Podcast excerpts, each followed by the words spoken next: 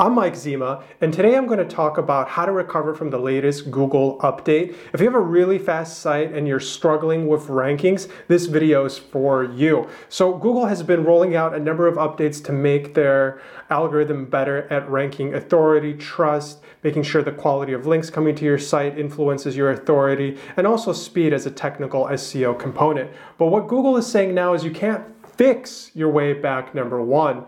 What that entails is a lot of people think you can just buy SEO and get to the number one position and stay there, where it's not true. You also have to work from the perspective that Google is going to look at your content for authority and it's going to look at it for quality. So you have to play on that game.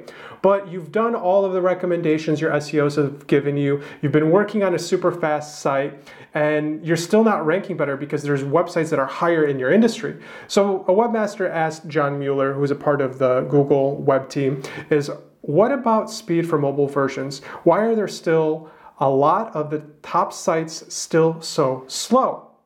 John went on to say, the good part is we have a lot of ranking signals. So you don't have to do everything perfect, which is a great tip. But that also means that you run across situations like this where you say, Google says speed is important, but the top sites here are not so fast, therefore it must not be important.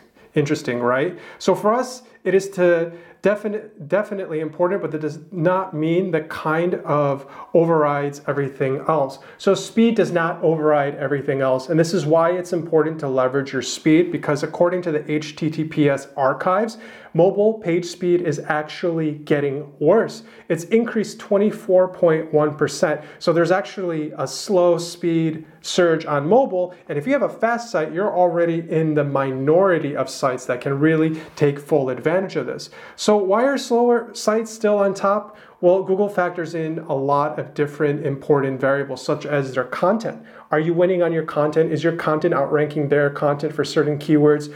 Do you have a lot of authority and a lot of press around your content? Does that really elevate your corporate profile? Because Google is going to measure how big your brand is versus that other brand. So it's important to win on that. But in the short term, if you do have a fast site, the good news is most ad platforms are supposed to pay more attention to mobile page speed. And if you're winning on that, you can actually leverage yourself higher in Google Ads or Facebook ads because your performance is going to be top notch. So you can actually siphon away the ads traffic from your competitors because they'll have a far inferior experience or slower site. That way it can pump up your short-term gains inside of your Google Ads and you can focus on your shortfalls on your content, your press, your authority, and how you're going to build your corporate brand by working on your SEO long term. So if you switch your thinking about what you can do to improve results is focusing on your Google Ads game if you have a strong site that is super fast. But if you're lacking on the content, you can start investing into your SEO and use that content to percolate back into your ads campaign to build new